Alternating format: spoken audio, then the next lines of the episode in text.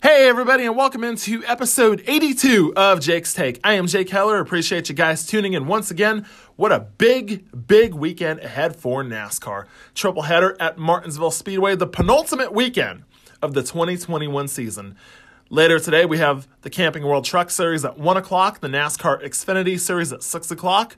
By sometime tonight, we will be know who will be racing for those championships next weekend. The Truck Series Friday night, November 5th at Phoenix, and then Saturday night, November 6th, the NASCAR Xfinity Series. And then tomorrow, 2 o'clock on NBC, the NASCAR Cup Series, the cutoff race, the cutoff race.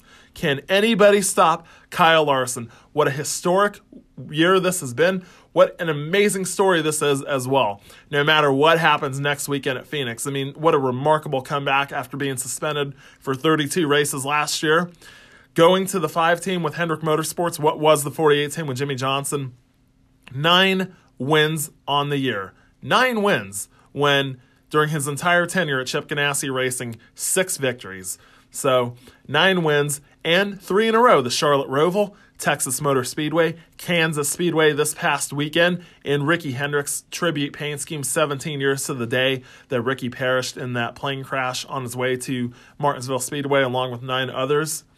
And Kyle, this is the second time this year that he's won at least three races in a row. The last time that a driver won three races in a row on two separate occasions in one season, you guessed it, the late great Dale Earnhardt in 1987. What a remarkable year Dale had. And that's the thing. If Kyle Larson, if he closes out the year going back to back tomorrow at Martinsville, next weekend at Phoenix, he will tie Dale Earnhardt's personal record for 11 victories on the season. Dale accomplished that in 1987, and sure enough, those two three-peats that Dale had were in 1987. The first one, four in a row, four wins in a row at Darlington Raceway, North Wilkesboro Speedway, Bristol International Raceway, and Martinsville Speedway when he won six out of the first eight races.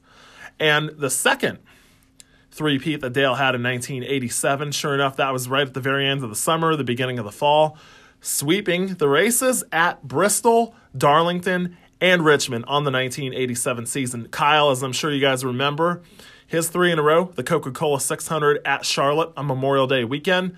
NASCAR's return to Sonoma in early June, and sure enough, the, the inaugural race at Nashville Super Speedway. And let's face it, Kyle would have gotten that fourth win in a row in the Saturday race at Pocono if that left front tire doesn't blow out at the very last corner. So, and the other thing too to think about, if Kyle closes out the year, that's five straight wins. Five straight wins. You want to know the last time a driver in NASCAR's highest level won five consecutive cup races? It was Bobby Allison all the way back in the summer of 1971. That's amazing to think about. So, obviously, a lot to cover as far as NASCAR. Then, of course, week eight in the NFL that kicked off just a couple nights ago, Thursday night football. You know damn well the 1972 Miami Dolphins that they popped out that champagne yesterday as the Arizona Cardinals. Whoever imagined that they would be the last undefeated team left? But sure enough, they fell to the Green Bay Packers 24 to 21 on Thursday night. As we know, such a crazy, crazy finish with AJ Green, 12 seconds to go, as Kyler Murray was thrown to him, the right corner of the end zone. Rasul Douglas, corner for the Green Bay Packers, who was on the Arizona Cardinals practice squad just weeks ago. He was signed by the Green Bay Packers on October 6th. I mean, really, when you think of it, talk about talk about a feel good story if you're the Green Bay Packers or you're a fan of them. But nevertheless, if you're Kyler Murray, if you're Kliff Kingsbury, I think in some ways, and I talked about this last year with the Pittsburgh Steelers when they got off to their 11 0 start. When they lost to the Washington football team that Monday night game in early December, and that was their first loss of the year. Sure enough, you know, I you kind of had that feeling that the wheels were going to fall off like they did. I mean, I didn't expect them to lose five out of their last six. But at the time, when the Steelers lost that game to Washington, I thought, you know what? This is probably a blessing in disguise. And what I mean by that is if they would have gotten deeper and deeper and deeper into this season, being undefeated. Sure enough, all that talk like, oh, are they going to go undefeated? Are they going to go undefeated? Are they going to go undefeated? Just like the 2007 New England Patriots, all that talk and talk and talk and talk. Are they going to go undefeated? Are they going to go 19 and 0? And in the end, even going 16 and 0 in the regular season, even beating the Jacksonville Jaguars in the divisional round and the San Diego Chargers in the AFC Championship, being 18 and 0. None of that mattered when you lose on the biggest stage to Eli Manning, Tom Coughlin, and the New York Giants. And I met up with Josh Manley, great friend of mine, this past Sunday at Riverside, and we were talking about it. And he said, honestly, man, the Cardinals being 7 and 0, he said, honestly, he wasn't. I mean, he was somewhat impressed, but not really. I mean, yeah, to demolish the Tennessee Titans on opening day in Nashville but the close one against Minnesota after Greg Joseph missed the field goal. And, you know, Jacksonville Jaguars, the 49ers, with all the injuries they have, they have had some convincing wins, beating Matt Stafford and the Rams 37 to 20, beating the Cleveland Browns 37 to 14. But honestly, Cleveland just doesn't really impress me this year.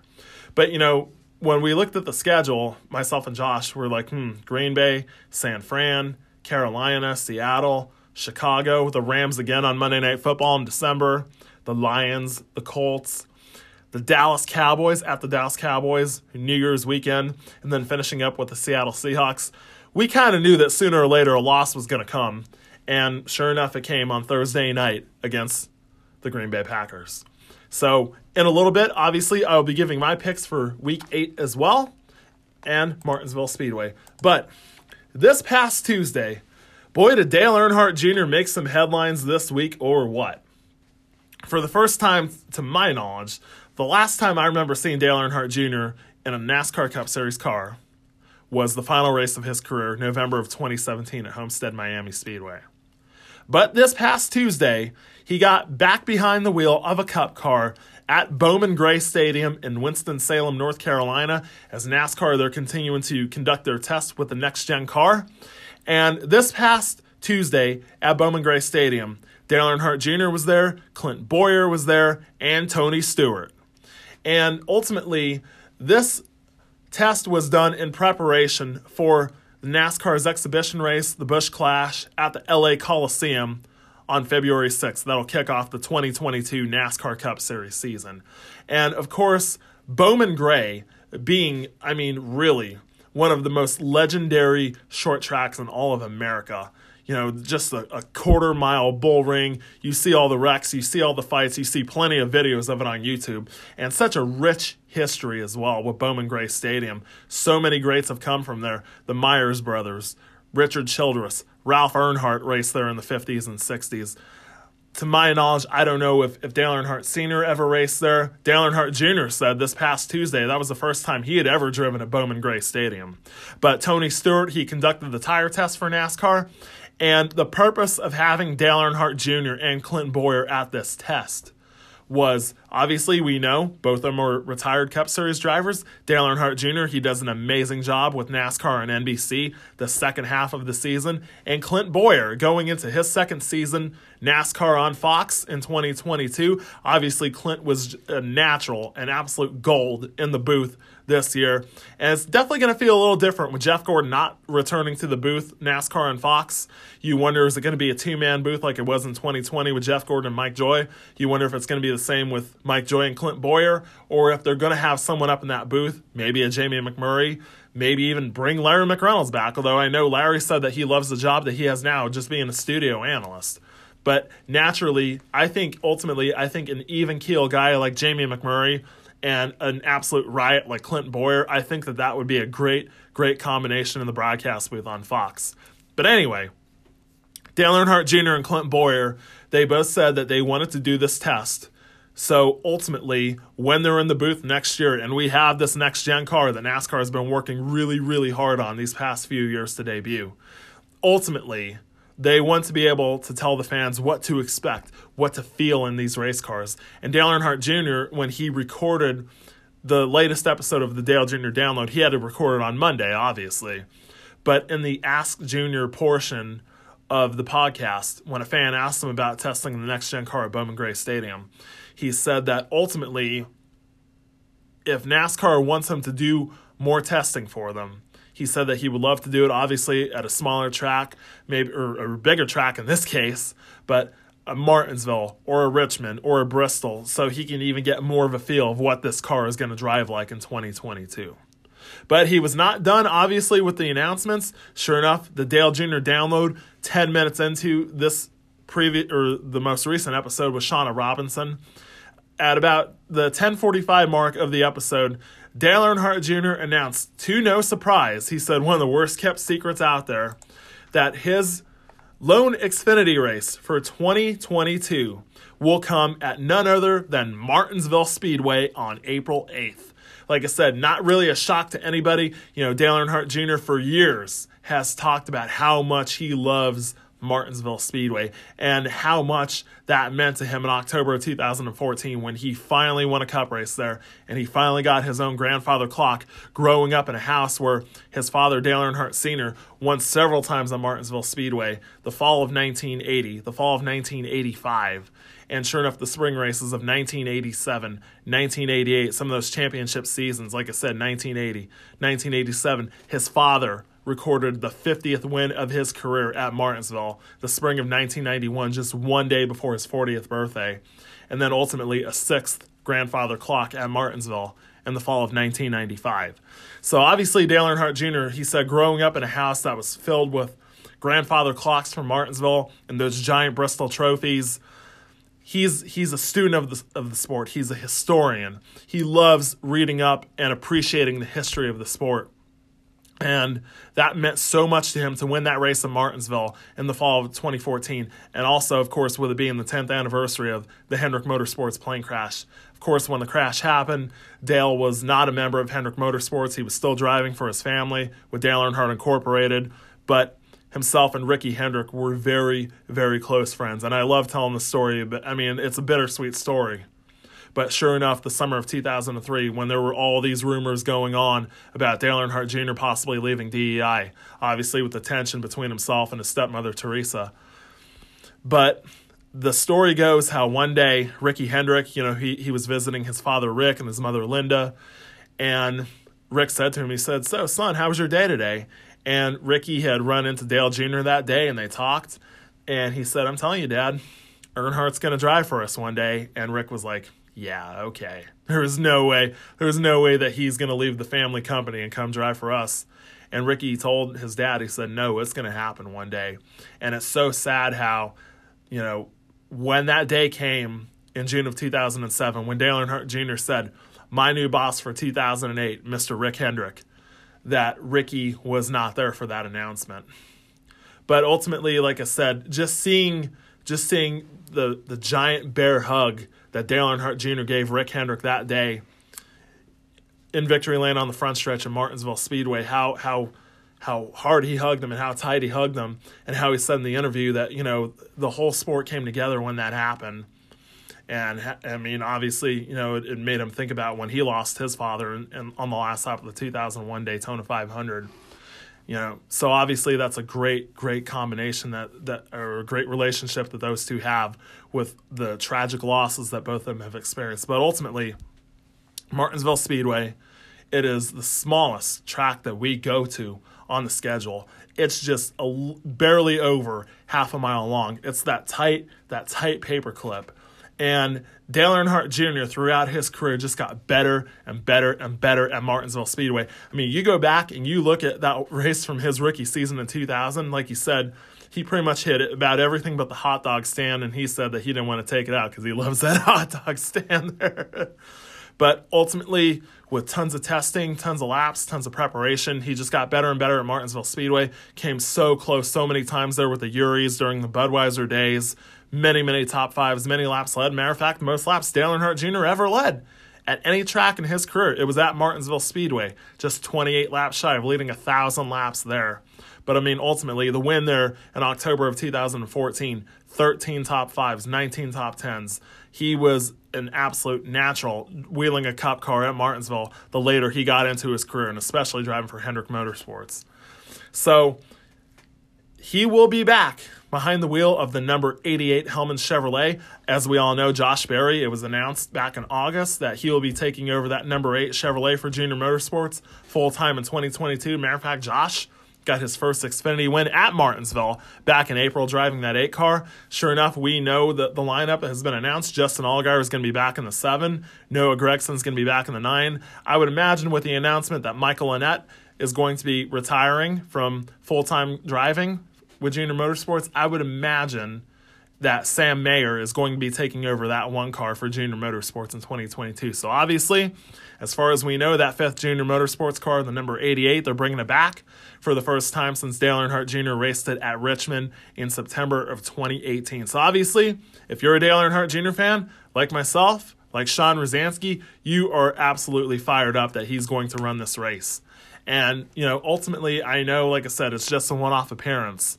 But I'm telling you right now, do not count Dale Earnhardt Jr. out that Xfinity race Friday night, April 8th, 2022 in Martinsville Speedway. He does a really, really good job of taking care of those tires and taking care of those brakes and being there at the very end, being in the top five and being a threat to win. So watch out, I'm telling you right now. I would not be shocked to see himself and Josh Berry and Noah Gragson, who has a truck win in Martinsville in October of 2017. I would not be shocked to possibly see those three be duking it out that Friday night at Martinsville Speedway. So, like I said, today for the Camping World Truck Series, their penultimate race. And it's been a long, long time since the Truck Series race, October 2nd at Talladega Super Speedway. So, taking a look ahead to today, at Martinsville Speedway, 1 o'clock on Fox Sports 1, the United Rentals 200. Just want to take a look at our playoff grid. Obviously, John Hunter Nemechek, the championship leader, with 3,105 points, a one point lead over Ben Rhodes. Matt Crafton is third with 3,079. Our defending champion, Sheldon Creed, he has the fourth and final spot right now with 3,074. Stewart Friesen in fifth is five points behind, 3,069. And then for these guys, sixth through eighth, it's definitely must win territory. Chandler Smith with 3,040, Carson Hocevar with 3,037, and Zane Smith bringing up the rear with 3,034. Definitely been a very, a very, very unlucky playoff run this year for Zane Smith, I would have to say, after really such a remarkable rookie season last year and making it all the way to the championship four at Phoenix. So today, like I said, 1 o'clock on Fox Sports 1. And on the pole for today's race at Martinsville Speedway is none other than John Hunter Nemechek. John Hunter has a win there in the spring of 2018, driving for his father Joe. Starting alongside him is Todd Gilliland. Todd scored the first truck win of his career in this race two years ago, driving for Kyle Busch. Third is Ben Rhodes. Fourth is Sheldon Creed. Fifth is Matt Crafton. Sixth is Chandler Smith. Seventh is Stewart Friesen. Eighth is Carson Hocevar. Ninth is Zane Smith. And tenth is Austin Hill, who yesterday announced that he will be moving up to the NASCAR Xfinity Series and will be racing full time alongside of Sheldon Creed at Richard Childress Racing. 11th is Ryan Truex. 12th is our newest winner in the Truck Series, Tate Fogleman at Talladega. 13th is Chase Purdy. 14th is Danny Bohn. 15th is Grant Enfinger, the defending winner of this race. 16th, Corey Roper. 17th, Derek Kraus. 18th, Spencer Boyd. 19th is Tyler Ankrum. 20th is Brett Holmes. 21st is Austin Wayne Self. 22nd is Johnny Sauter. Johnny has plenty of truck wins at Martinsville Speedway, the most recent in the fall of 2018. And he also won there in his championship season of 2016, along with wins there in 2011 and 2013. Hailie Deegan will start 23rd, Timmy Hill 24th, Josh Berry, the wheelman himself, in 25th, Chris Wright in 26th, Tanner Gray 27th, Corey Heim driving for Kyle Busch in 28th, Colby Howard 29th, Parker Kligerman 30th, followed by Sage Karam, Jennifer Jo Cobb, Dawson Cram, Jack Wood, Josh Reaume, Spencer Davis, Chris Hacker, Jesse Iwuji, Taylor Gray, and Roger Reuse bringing up the field in 40th. So when I look ahead to today's race at Martinsville Speedway, you know, and it's so it's so sad that the Truck Series only has one race at Martinsville Speedway anymore. And I think ultimately, when I look ahead to today's race, I think you're going to have some non-playoff guys that are going to be factors, like a Grant Enfinger, like a Johnny Sauter. Sure enough, you get them that track position. I think that they could definitely hold it and sustain it. And when I look back to this race last year, you know, Sheldon Creed had the dominant truck before having some issues and finishing eighth. Zane Smith, you know, he finished third. This is definitely a must win situation for Zane. Unfortunately, I just don't see it all coming together today. I think that he is going to be eliminated along with, like I said, the guys that are in must win territory. I don't see him making it. I don't see Chandler Smith making it or Carson Hocevar, who's had an amazing rookie season. I think ultimately as long as Matt Crafton and Sheldon Creed, I, as long as they don't have any trouble, I definitely see them joining John Hunter Nemechek and Ben Rhodes racing for the championship next Friday night at Phoenix. I mean, like I said, nobody's locked in yet, but obviously John Hunter and Ben Rhodes, the two of them, I mean, they have. Ben has a 35 point cushion over Stewart Friesen. John Hunter has 36, uh, 36 point cushion. Obviously, that could be evaporated just like that Kevin Harvick had a 42 point cushion over fifth place going into this race last year, and look at what happened. But ultimately, I would have to say, with how tough it is to pass in Martinsville, how valuable track position is at Martinsville, and given the fact that he already has a win here driving for his father back in 2018, I'm going to go with the hot hand this year, and I'm going to go with John Hunter Nemechek to take the win.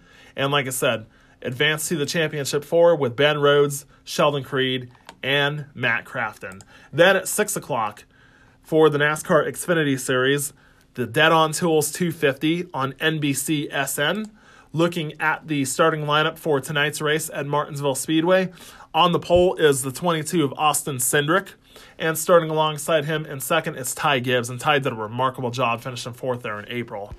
Then the two Kaulig teammates, AJ Allmendinger and Justin Moneymaker Haley.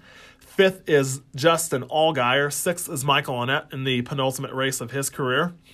Seventh is Daniel Hemric. Eighth is Brandon Jones. Ninth is Noah Gragson. Tenth is Harrison Burton.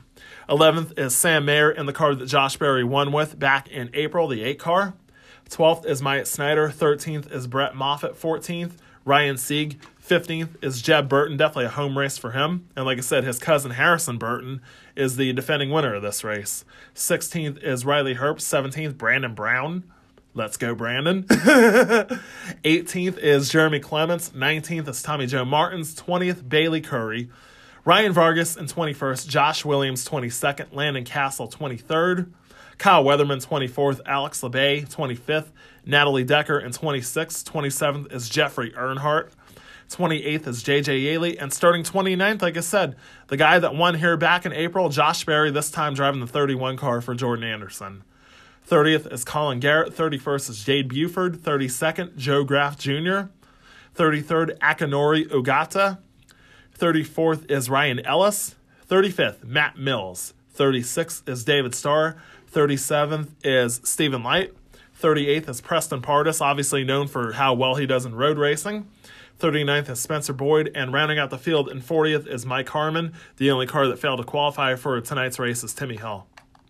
Taking a look at the playoff grid going into tonight's race at Martinsville Speedway. Obviously, like I said, So, looking ahead at the playoff grid going into tonight's NASCAR Xfinity Series race at Martinsville Speedway, the two heavy hitters this year, Austin Cindric and AJ Allmendinger, they both have five wins and they're both tied for the lead in the championship with 3,139 points. Now, you're asking yourself, well, if they're both tied in points, they both have the same amount of wins, who gets the tiebreaker? And right now, the tiebreaker goes to Austin Cindric.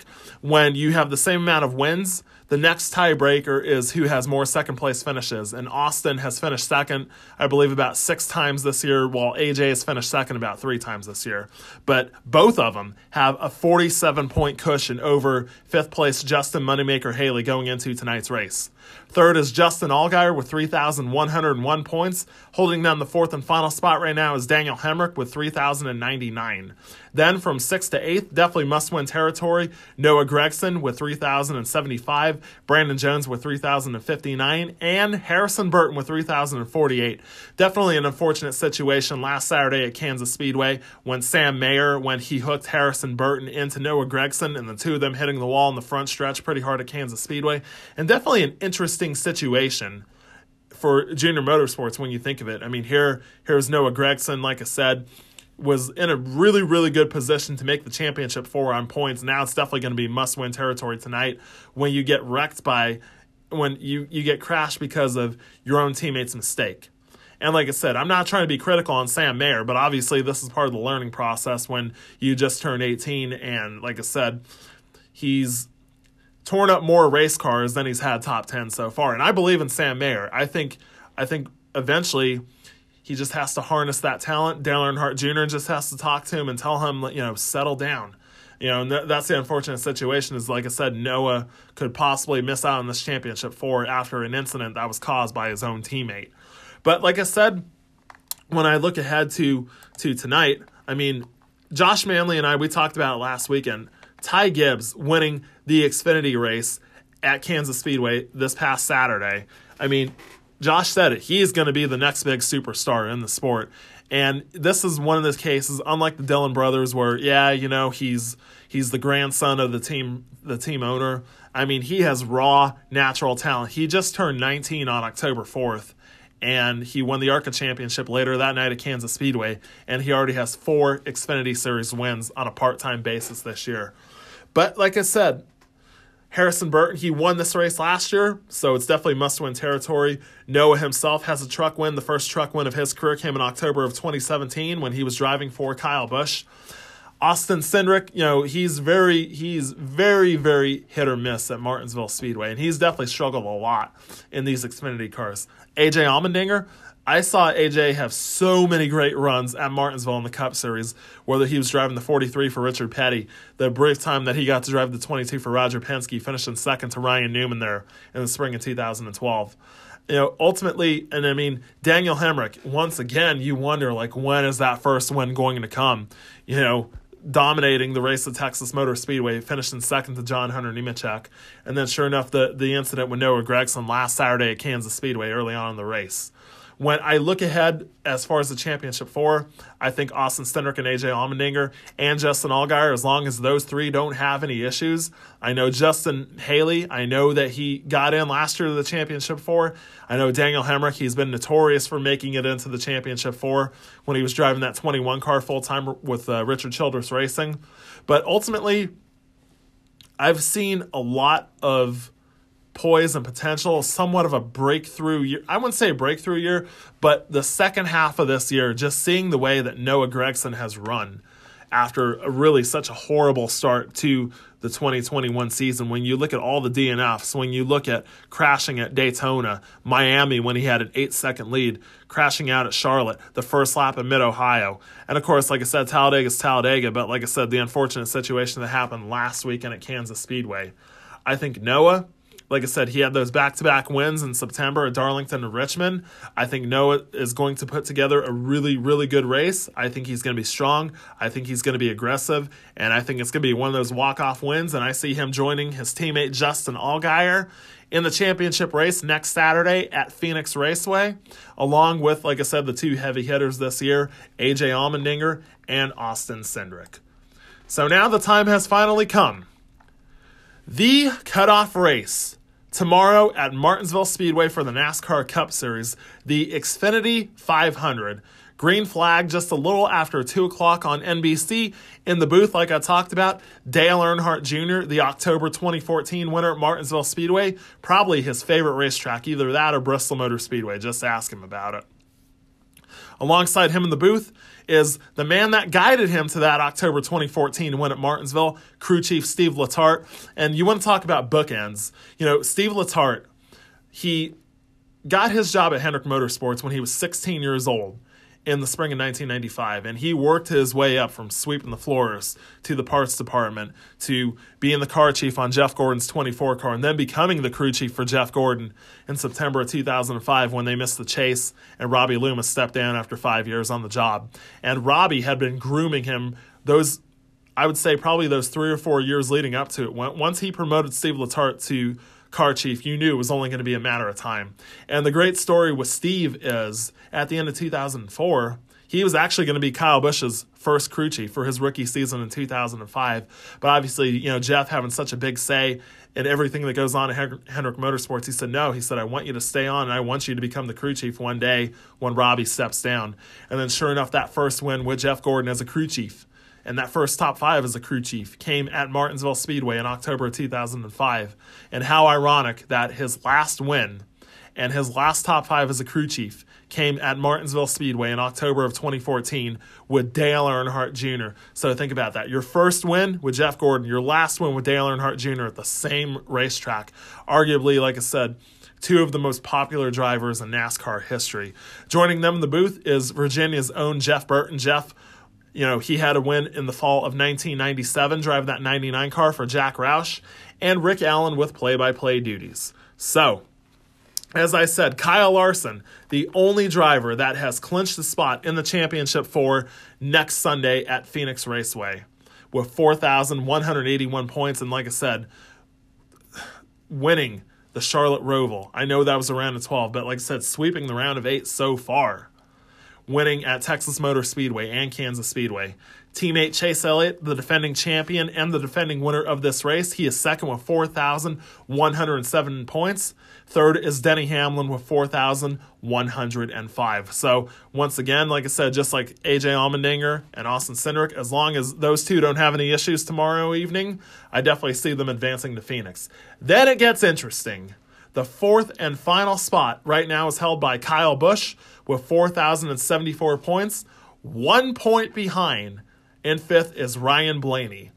Three points behind is his teammate Martin Truex Jr. Six points behind is Brad Keselowski. So, I mean, those three, like I said, just a couple positions, just a couple stage points here and there. And I mean, really, like Al Davis would say, just win, baby. So, I mean, any one of those guys, any one of those guys, Ryan Blaney, Martin Truex Jr., Brad Keselowski, and Joey Logano with 4,048 points after blowing the engine at Texas Motor Speedway two weeks ago. And of course, like I said, not really running all that good at Kansas, finishing ninth. So, any one of those four, if they win, they knock Kyle Busch out of the championship four. Think about it. Just look at Phoenix in 2014. Jeff Gordon finishes second behind Kevin Harvick. But since he didn't win in that round, finishing second to Dale Earnhardt Jr. at Martinsville, finishing second to Kevin Harvick at Phoenix. Of course, we know with the, the fight with Brad Keselowski at Martinsville. Because of that, Jeff Gordon missed out on the championship four by one point when Ryan Newman bulldozed his way past Kyle Larson. We all remember that. So 500 laps around the paperclip that is Martinsville Speedway Stage 1, lap 160, stage 2, lap 260. And the starting lineup for tomorrow at Martinsville Speedway. Of course, on the pole after winning this past Sunday at Kansas Speedway is the number five of Kyle Larson. You know, Kyle, but he'll be the first to tell you Martinsville, it's not his cup of tea. Just two top five finishes there in his career. Third in April of 2016 when he was driving that 42 car for Chip Ganassi. And his first time in a Hendrick car there back in April, having to start at the back of the field after failing inspection and still managed to finish fifth. That is impressive in itself. I mean, Hendrick Motorsports, when it comes to Martinsville Speedway, 25 wins at Martinsville Speedway. Of course, the very first in April of 1984 with Geoffrey Bodine. If not for that, they would have closed their doors down. We all know the story. But like I said, nine wins at Martinsville for Jeff Gordon, nine wins there for Jimmie Johnson. Darrell Waltrip, in, in sort not sort of towards the end of his career, but towards the end of his glory days, I guess you could say. But Darrell won four races at Martinsville Speedway, and Dale Earnhardt Jr. in October of two, uh, in October of 2014. And like I said, Chase Elliott in this race last year that propelled him to the championship for at Phoenix and ultimately winning the championship. Third is Denny Hamlin. And Denny, like I said, this is a bit of a home game for him, just like it is at Richmond. So Denny has five wins at Martinsville Speedway, five wins going all the way back to the fall of 2009, both 2010 races, that amazing season that he was having. And I also look back to I also look back to the fall of tw- or not the fall, it was the spring of 2015. Like I said, five total wins at Martinsville Speedway for Denny Hamlin. Definitely a natural when it comes to Martinsville Speedway. plenty of top fives, plenty of laps led. I mean, look, just look at the numbers at Martinsville.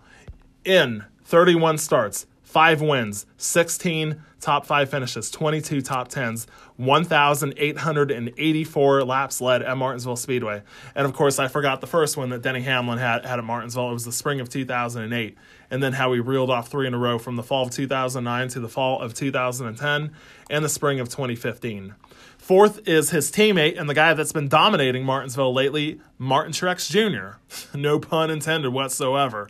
But, you know, Martin, for the longest time in his career, could not win on a short track and he finally broke through in 2019 and he won this race two years ago the most dominant performance of his career october of 2019 in martinsville leading 464 out of 500 laps and clinching a spot in the championship four for the third season in a row. And ultimately, just like Steve Letarte and Dale Earnhardt Jr., his crew chief Cole Pearn, that was his last win as a crew chief. But with James Small, James's first win as a crew chief came here in June of 2020 at Martinsville. And they won here back in April of 2021, passing their teammate Denny Hamlin with just a few laps to go. Fifth is Joey Logano. Of course, we all remember when he knocked Martin Truex Jr. out of the way in this race three years ago, October of 2018. That, how that propelled Joey to the championship four down in Miami, and he ultimately won that championship. Brad Keselowski, our 2012 champion, two wins at Martinsville Speedway, and they were both in the spring race. April of 2017 when he passed Kyle Busch late in the race, and the most dominant performance of Brad's career, just like Martin Truex Jr. It came at Martinsville in 2019, just the spring race in March, not the fall race. That day at Martinsville, Brad started third and led a career high 446 out of 500 laps and held off Chase Elliott for the win. Seventh is Kyle Busch. Kyle has two wins at Martinsville Speedway, the spring of 2016 and the fall of 2017. That clinched a spot in the championship four for himself.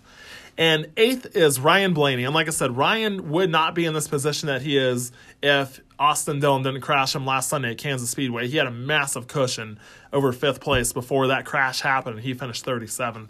But Ryan has come very, very close to Martinsville Speedway. He finished second in both races last year at Martinsville. Had some issues on pit road. Speeding was one of them. Uncontrolled tire was another one. And then, sure enough, I was going to say, Ryan dominated a good portion of the spring race at Martinsville back in April. Mistakes on pit road, the last stop.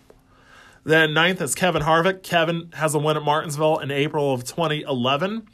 10th is Kurt Busch, two wins at Martinsville, October of 2002 and March of 2014. 11th is William Byron, Willie B. Woo! Finished second in this race two years ago. 12th is Christopher Bell. 13th is Alex Bowman. 14th, Austin Dillon. 15th is Chris Buescher. 16th is Ross Chastain. 17th, Bubba Wallace. I'm telling you right now, folks, watch out for Bubba tomorrow as far as the non playoff drivers go. Two truck wins at Martinsville Speedway when he drove for Kyle Busch the fall of 2013 and 2014. And he looked very, very strong in this race in April before not, and ultimately didn't get the finish that he deserved. Tyler Reddick in 18th, Michael McDowell in 19th, Daniel Suarez 20th, 21st is Matt DiBenedetto, 22nd is Chase Briscoe, 23rd Eric Almirola. Eric has been very, very underrated at Martinsville, several top five finishes there. 24th is Cole Custer, 25th Ricky Stenhouse Jr., 26th is Ryan Preece, who won the modified race there back in April. And Ryan Newman, who was also in that modified race, who could ever forget that lucky win in April 2012 when Clint Bowyer crashed the entire top three of Hendrick Motorsports as they were on their way to that 200th win for Rick Hendrick. Jeff Gordon, Jimmie Johnson, Dale Earnhardt Jr., Bowyer. Well, the funny thing is, Ryan Newman pretty much propelled Clint Bowyer right into Jeff Gordon. He spins, Jimmie Johnson spins, Dale Earnhardt Jr. gets body slammed. He was lucky enough to finish third that day, but sure enough, that 200th win for Hendrick Motorsports evaporated at that moment. 28th is Erik Jones, 29th is Corey LaJoie, followed by BJ McLeod, Cody Ware, Anthony Alfredo, Josh Bilicki, Joey Gase, Justin Moneymaker Haley, Quin Houff, Garrett Smithley, and Timmy Hill. So when I look ahead to tomorrow at Martinsville Speedway, like I said, Kyle Larson, the role that he's been on, I don't expect him to win at Martinsville. Give it a few years. I think ultimately, when it's all said and done, he will get a grandfather clock. I just don't see it happening tomorrow. I think his teammate Chase Elliott, like I said, Chase, he won this race last year. He finished a very close second to Martin Truex Jr. back in April. I think if that race would have been maybe 10, 15 laps longer, I think he probably would have gotten Martin. And then, of course, like I said, Denny Hamlin, Martin Truex Jr. I think ultimately, no matter how hard of an effort Joey Logano, Brad Keselowski, Kyle Busch, Ryan Blaney. I think those four drivers, I think they're going to drive their guts out tomorrow and do everything that they can to make it to Phoenix. But ultimately, when I look at it, Ryan Blaney, as good as he is in Martinsville, like I said, his pit crew has just been very, very inconsistent when it comes to this particular racetrack. Joey Logano, if not for the blown engine at Kansas, I think he'd be in a much better situation. But hey, we know that Joey Logano, if he has to bulldoze someone out of the way to make it to the championship round, he's going to do it. Like I said, we saw him do it to Martin Truex Jr. in this race back in 2018. Brad Keselowski, he is phenomenal when it comes to Martinsville Speedway. I mean, phenomenal. And like I said, the most dominant performance of his career, March of 2019, leading 446 out of 500 laps. The two wins there in 2017 and 2019, but those were with Paul Wolfe, who's now with Joey Logano. I mean, Brad has 11 top five finishes, 16 top tens in 23 races at Martinsville Speedway, 891 laps led. But the race there in April was a complete disaster. The power steering going out, the pit crew being absolutely pathetic, being spun out by Daniel Suarez, losing a lap, getting it back, and then being collected in that massive pile up on the back straightaway. I think that Brad is going to give it everything that he has, but ultimately, I think when he gets to Phoenix for his last race with Team Penske, I don't see him racing for a championship. And Kyle Busch, like I said, Kyle, a lot of I mean, he's phenomenal everywhere we go. But it's another situation, just like Brad Keselowski. Those two wins at Martinsville, they came with Paul Wolfe. Kyle's two wins at Martinsville, they came with Adam Stevens, who's now with Christopher Bell. And when Kyle was there back in April, I know himself and Ben Beshore, I know that they were still trying to gel and still trying to get that rapport and that chemistry down. But they had a disastrous day getting spun out, getting caught up in that massive pileup on the back straightaway, and they still finished 10th. But they didn't get, they, they got two stage points out of it by the end of the day. I think ultimately, like I said, Kyle Larson, Chase Elliott, Denny Hamlin. Denny is my pick to go to victory lane tomorrow evening at Martinsville Speedway. As far as that fourth driver that's going to join them in the championship race at Phoenix, as badly as I want it to be Brad Keselowski, I think ultimately, I think that Denny's teammate, Martin Truex Jr., how strong he's been at Martinsville, how dominant he's been, the amount of laps that he's led there, I could see Martin collecting enough stage points and Ultimately, I think he'll maybe finish second behind Denny Hamlin, maybe third. Like I said, I see Chase Elliott being in the mix. But ultimately, those are my championship four Kyle Larson, Chase Elliott, Denny Hamlin, and Martin Truex Jr. And like I said, the four that'll miss out on the championship with the way things will go Joey Logano, Brad Keselowski, Kyle Busch, and Ryan Blaney. So, just to recap before I get into all the NFL talk here, my picks John Hunter Nemechek for the truck race, and joining him in the championship four next Friday night at Phoenix will be none other than, like I said, Ben Rhodes, Matt Crafton, and Sheldon Creed. Ultimately, I think John Hunter Nemechek is going to win that championship next Friday at Phoenix. And then for the NASCAR Xfinity Series, I think Noah Gragson is going to have a walk-off win, and he will join AJ Allmendinger, Austin Cindric, and Justin Allgaier in the championship for next Saturday at Phoenix. Like I said, Denny Hamlin, my pick to go to Victory Lane tomorrow at Martinsville Speedway, racing for that championship once again. Is this the year? I don't know. We'll just have to wait and see. So, week eight in the National Football League. Tomorrow, 1 o'clock, the 5 and 2 Cincinnati Bengals at the 1 and 5 New York Jets. What a remarkable turnaround this has been for the Cincinnati Bengals this year, beating the Baltimore Ravens in Baltimore 41 to 17. Seeing Joe Burrow live up to his potential, seeing Zac Taylor possibly, and I mean possibly, I mean, there's no doubt in my mind he's definitely the favorite for NFL coach of the head coach of the year right now. When you look at the New York Jets, Rex Ryan, who coached them from 2009 to 2014, he said they're a damn embarrassment right now. You you're coming off of a bye. You're outscored 44 to nothing in the first quarter this year. And you lose to the New England Patriots 54 to 13. You have a coaching staff that looks lost. Robert Saleh and company. And you look at Zach Wilson, who was the second overall pick, getting hurt. He's not going to play tomorrow. Mike White is starting for the New York Jets. I think this is another game that's going to be ugly and it's going to get out of hand. So I'm easily taking the Cincinnati Bengals. The 5 and 2 Tennessee Titans. Woo! at the three and four Indianapolis Colts. Carson Wentz, I think he's starting to come into his own. Obviously, he has considerably cut down on the interceptions compared to his last year with the Philadelphia Eagles in 2020. But I think ultimately, I think the Tennessee Titans, I think they're just all around a better team and one of the best teams in the National Football League. And of course, like I said, when you beat the Buffalo Bills on Monday Night Football, when you beat Patrick Mahomes and the Kansas City Chiefs 27 to 3 and you knock them out of the game. I and that's the thing is Derrick Henry, just the dominant run that he has been on lately. And the case of the Tennessee Titans, I, I love Ryan Tannehill, but obviously you don't have to you don't have to rely on him throwing that ball so much. And ultimately, I see Derrick Henry having another monstrous game, even though Indianapolis has has a very respectable defense. I'm taking the Tennessee Titans. The six and one Los Angeles Rams at the one and six Houston Texans. Why even discuss it? Easily taking the Rams on this one. Like I said, I know Tyrod Taylor's supposed to be back, but like I said, just an absolute train wreck of a mess right now in Houston. And Mark Ingram has been traded back to the New Orleans Saints. Then, the game that you know matters the most to me the 3 and 3 Pittsburgh Steelers at the four and three Cleveland Browns. The Steelers are coming off of a bye, two straight wins against Denver and Seattle. TJ Watt, the one man wrecking crew that he was at the end of that Seattle game. Yeah, I know it was Geno Smith, but still. Still, I mean, the presence that he has. Baker Mayfield, he's going to be back in the lineup after missing the Thursday night game against the Denver Broncos last week. Of course, we've heard heard about the issues that he has right now, playing through a lot of pain. But ultimately, I think uh, Cleveland has really impressed. They impressed me. Here's the thing there are four wins so far this year the Houston Texans, the Chicago Bears, the Minnesota Vikings, and the Denver Broncos. That's not really much to write home about. But what impressed me in that Denver game was seeing Case Keenum, D'Ernest Johnson, in the presence of the absence of Baker Mayfield, the top two running backs that you have with Kareem Hunt and Nick Chubb, seeing how well and how efficient they did in their absence was very, very impressive.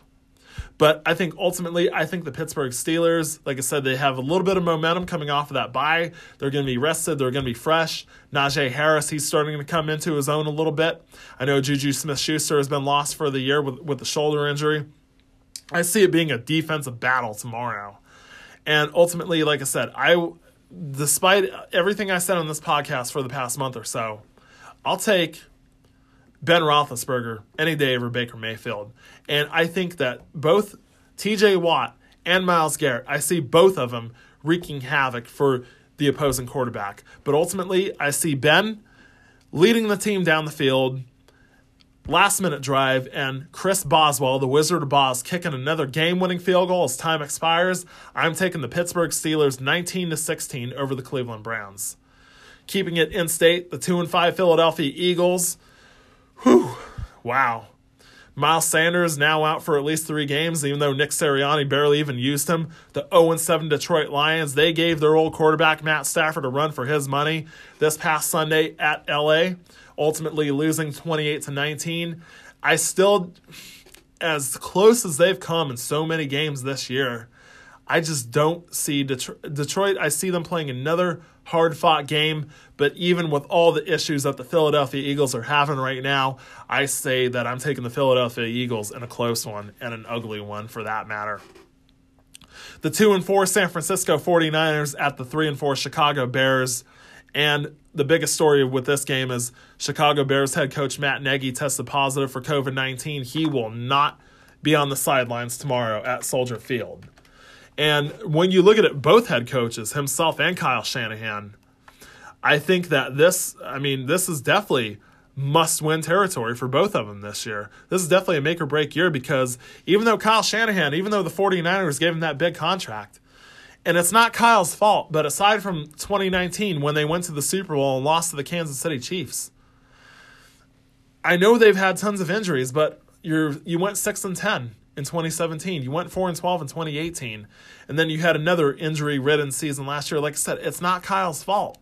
But I'm starting to get that vibe that I could possibly see the 49ers firing him after this season is over. Matt Nagy, I think he already has one foot out the door. And sure enough, like I said, he tested positive on Monday for COVID 19. He can't return. And Chris Tabor, their special teams coach, will be the interim head coach tomorrow. I think ultimately, I'm definitely taking the San Francisco 49ers. The three and four Carolina Panthers, like I said, definitely just like the, the Denver Broncos, a fraudulent three and four. At the three and three Atlanta Falcons, I think the Falcons are definitely starting to come into their own under Arthur Smith. I've definitely seen a bit of an improvement, so I'm taking the Falcons. The one and six Miami Dolphins at the four and Tua Buffalo Bills. Obviously, the Bills coming off of, of, of a bye and a heartbreaking loss to the Tennessee Titans on Monday Night Football. And I mean, the Miami Dolphins what a difference a year makes already as many losses as they had all of last year. And, you know, Brian Flores, their head coach, you know, he can say that, oh, Tua is our starter, two is our starter the rest of the year. I call bullshit on that. I know we got the trade deadline coming on this coming Tuesday, November 2nd at 4 o'clock. I am not convinced one bit that Tua Tagovailoa, that he is the future. I'm not convinced that he's going to be the starter. I think at, I, I definitely see Miami – pulling that trigger, giving the Houston Texans everything that everything that the Houston Texans want in order to get Deshaun Watson. And like Josh Manley said this past Sunday, yeah, it's risky. It's risky as hell for sure because you don't even know if Deshaun Watson is going to be able to play when you have 21 sexual assaults filed against you and you're wondering what is going to go on with the National Football League. But I think ultimately, like I said, Buffalo, they're 4 and 2. They're coming off of a bye and a heartbreaking loss. They've got to get more of a running game established. I don't believe in Devin Singletary. And, you know, Zach Moss, like I said, you're still waiting for him to come into his own. But we know that Orchard Park, New York, we know that it's been a house of horrors, no pun intended, with tomorrow being Halloween. But we know how much of a struggle it always it's always been for the Miami Dolphins when they go there. So I'm taking the Buffalo Bills.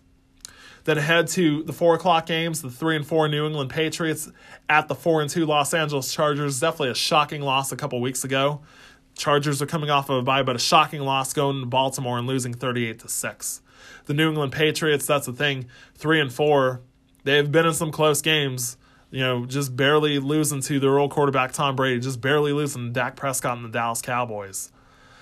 But of those three wins, like I said, two of them were against the New York Jets, and the other one was against the Houston Texans. Mac Jones, like Rex Ryan said, he looks like a seasoned pro.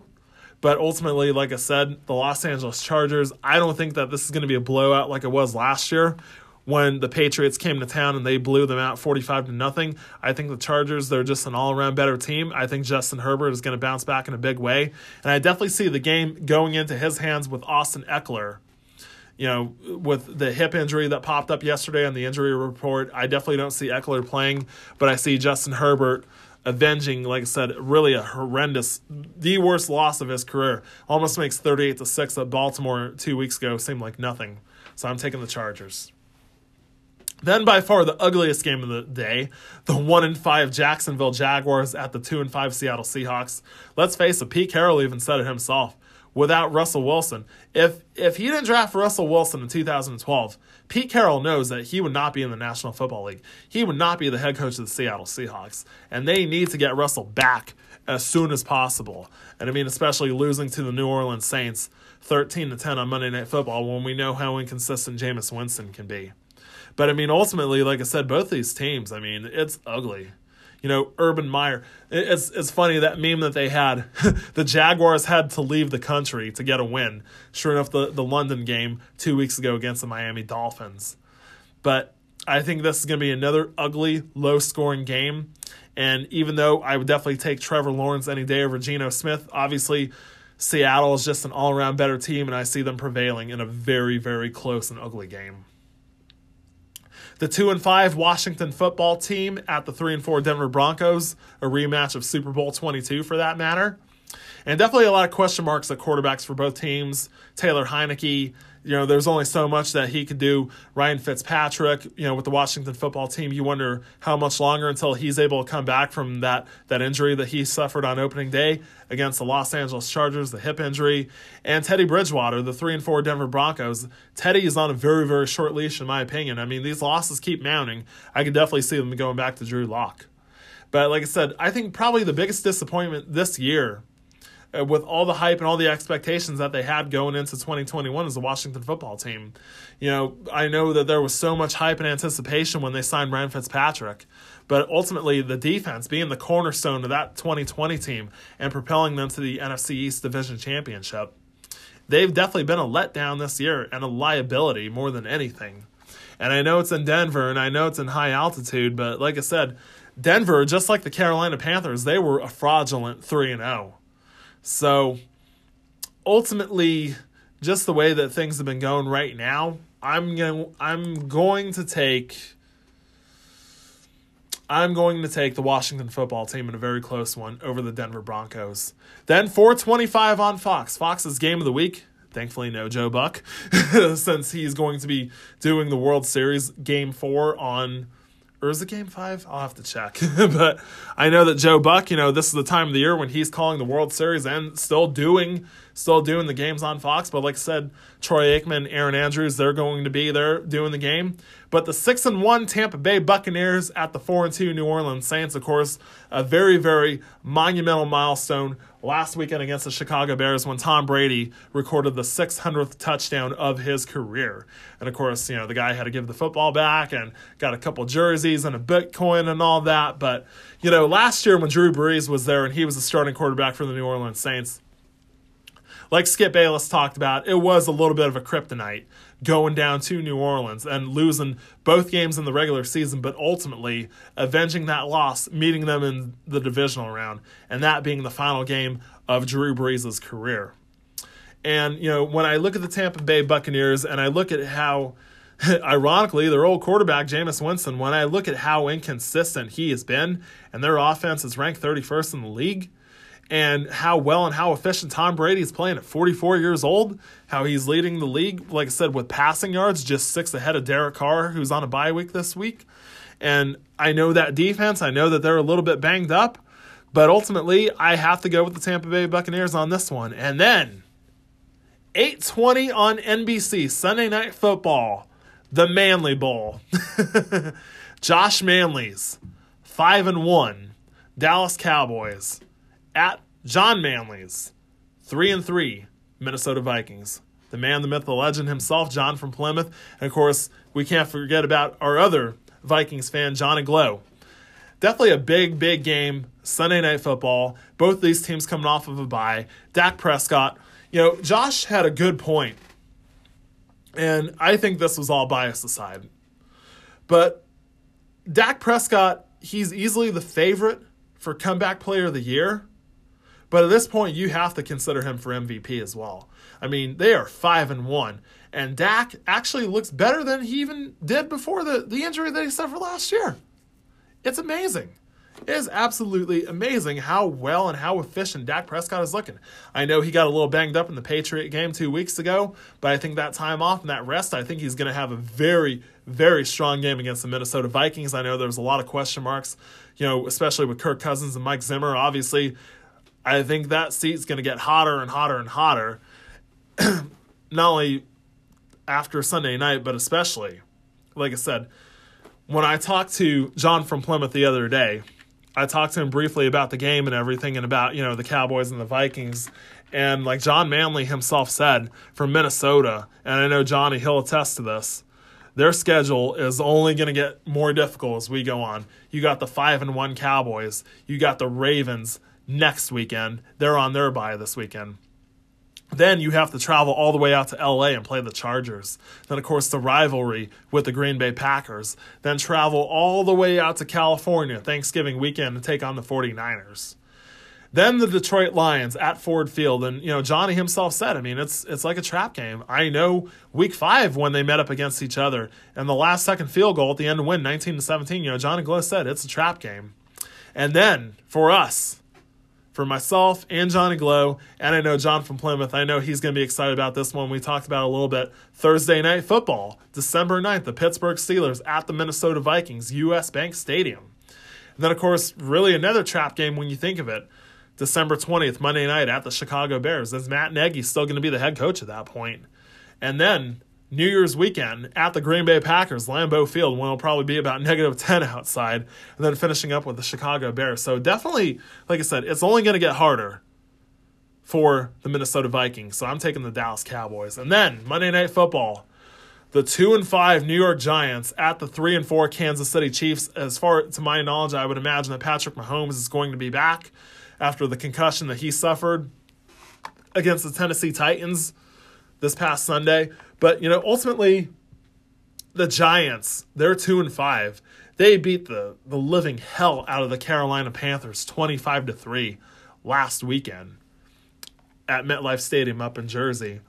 And the Kansas City Chiefs, like I said, Mahomes, just the amount of interceptions that he's been throwing, the lack of a running game that they have, and of course their defense. Their defense has, has always somewhat been a bit of a liability. I'm going to go with the Kansas City Chiefs, but I'm telling you right now, I see this being an ugly, down to the wire game, and this being won maybe on a Harrison Butker field goal. But it's almost kind of like it's weird. Like the New York Giants, as horrible as they have been the past four years, when you put them on Monday Night Football against Tom Brady and the Tampa Bay Buccaneers, ironically, they'll be playing Tom Brady and the Tampa Bay Buccaneers Monday night, November 22nd. You do that, or you have them go to Arrowhead, and they seem to really, and I mean really, play well, but ultimately lose. And like I said, how well they played on Monday Night Football in November last year against Tom Brady and the Bucs, and lost that game because of some some very very questionable calls. But nevertheless, I'm going to take the Kansas City Chiefs. So, quick recap: my picks for tomorrow.